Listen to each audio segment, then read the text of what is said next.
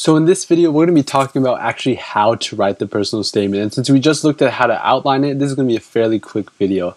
And so in this video, what we're going to be looking at is just very simply some of the common issues. I think that if you see some of the common issues that admissions committees see or they get to read many, many times, then you know you're able to write a better essay. And the second one just being some very general tips, but it also kind of goes hand in hand with some of the common issues. So some of the common issues that I also see when I read these applications or when I read these personal statements is one, uh, they're they're very general. You know, they don't they like to play it safe and just kind of cover their bases and be very general and kind of very surface level. It hasn't done very much thinking or taking any risk, I guess you can say, is that they kind of just gloss over many of the major themes or major ideas, but they never really talk about a specific example. I think that that's one of the issues is that you know they talk about just very general events. Uh, for example they got to see a lot of sick people at a hospital, right? I, I, I see that a lot where you just see a lot of sick people at the hospital, but they don't ever talk about a very specific example. To me, when I read that, it's just you got to see a lot of sick people at a hospital, and that inspired you to pursue medicine. Is you know, it sounds really bad when I say it, but in reality, it's actually written a lot more than you would think. And the third issue is only using one example that's a very, very, very personal experience. And one thing that you have to realize is that these are individuals who have no idea who you are, they're reading your application. And so if you have a very, very personal experience that really is very important to you, no doubt about that, but they can't connect with it. I think that that's one of the biggest issues is that you know people are very passionate and they have very good reason to. They have very good reason to be passionate about certain events that happen in their life.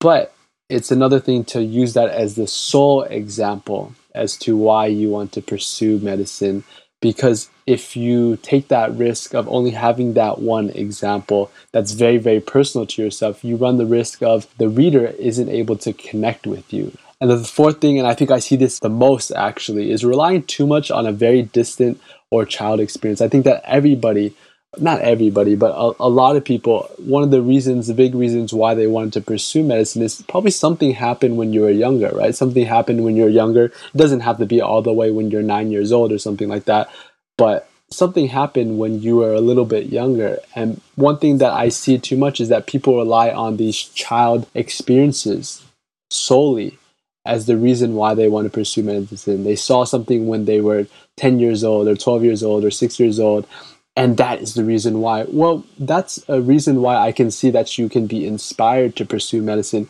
But if you rely too much or solely on that one child experience or distantly distant in the past experience, you kind of detract from the reasoning behind what have you done for the past, for example, four years in college. You know, you have to be able to relate what you did in your past or what happened in your past, your distant past, and how can that relate to what you have been working on or doing in the present day, or at least in these past four years in college.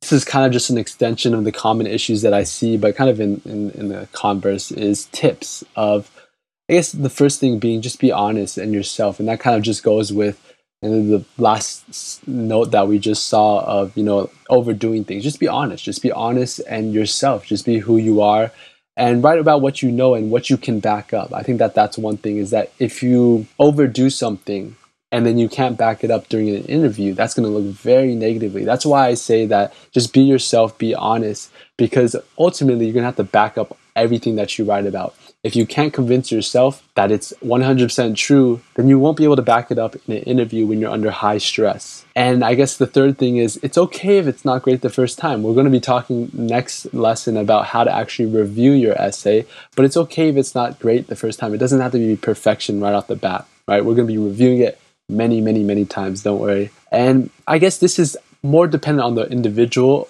but what I have found for most people is try to just write everything in one sitting. You know, try to at least write the first draft. Uh, and just sit there and don't don't focus on anything else but the essay and don't really pay attention to grammar the first time around. Just write just write you know just write what's on your mind just write what you feel and that's really what at the end of the day it'll be the honest truth. You know it'll be kind of you. It'll be who you are. It'll be exactly what you believe in. It'll be your interests. It'll kind of culminate everything that defines who you are. Always always think about the so what. Always think about the so what and how this can potentially affect your goals or your visions or, or contribute to them, right? Everything that you write has to have a purpose. You'll find that you will have too much to say and not enough room to actually say it. The word limit will restrict actually what you want to say. And so always think about the so what because if it's not as important, then you can remove it. You can remove it and focus on something that may be more important, right? So always think about the so what and always have a powerful conclusion because that may be the last thing that resonates in their mind. You know that's generally the intro and the conclusion everything else you kind of forget about. And even then even the intro you kind of forget about. So it's the conclusion that really sums everything up. It shows what your goals are what you've learned your vision. And i think that the, your goals and your vision are the most important aspect of defining who you are and really defining the decision process of will we accept this individual or not? Because they ultimately are your investment i mean you are their investment and so you really want to make that as powerful as you can because that's the last thing that they remember. Be sure to check out our website, medicalbasics.com, for more educational resources like our H&P notebook, and don't forget to follow us here or on YouTube for more tips and lessons.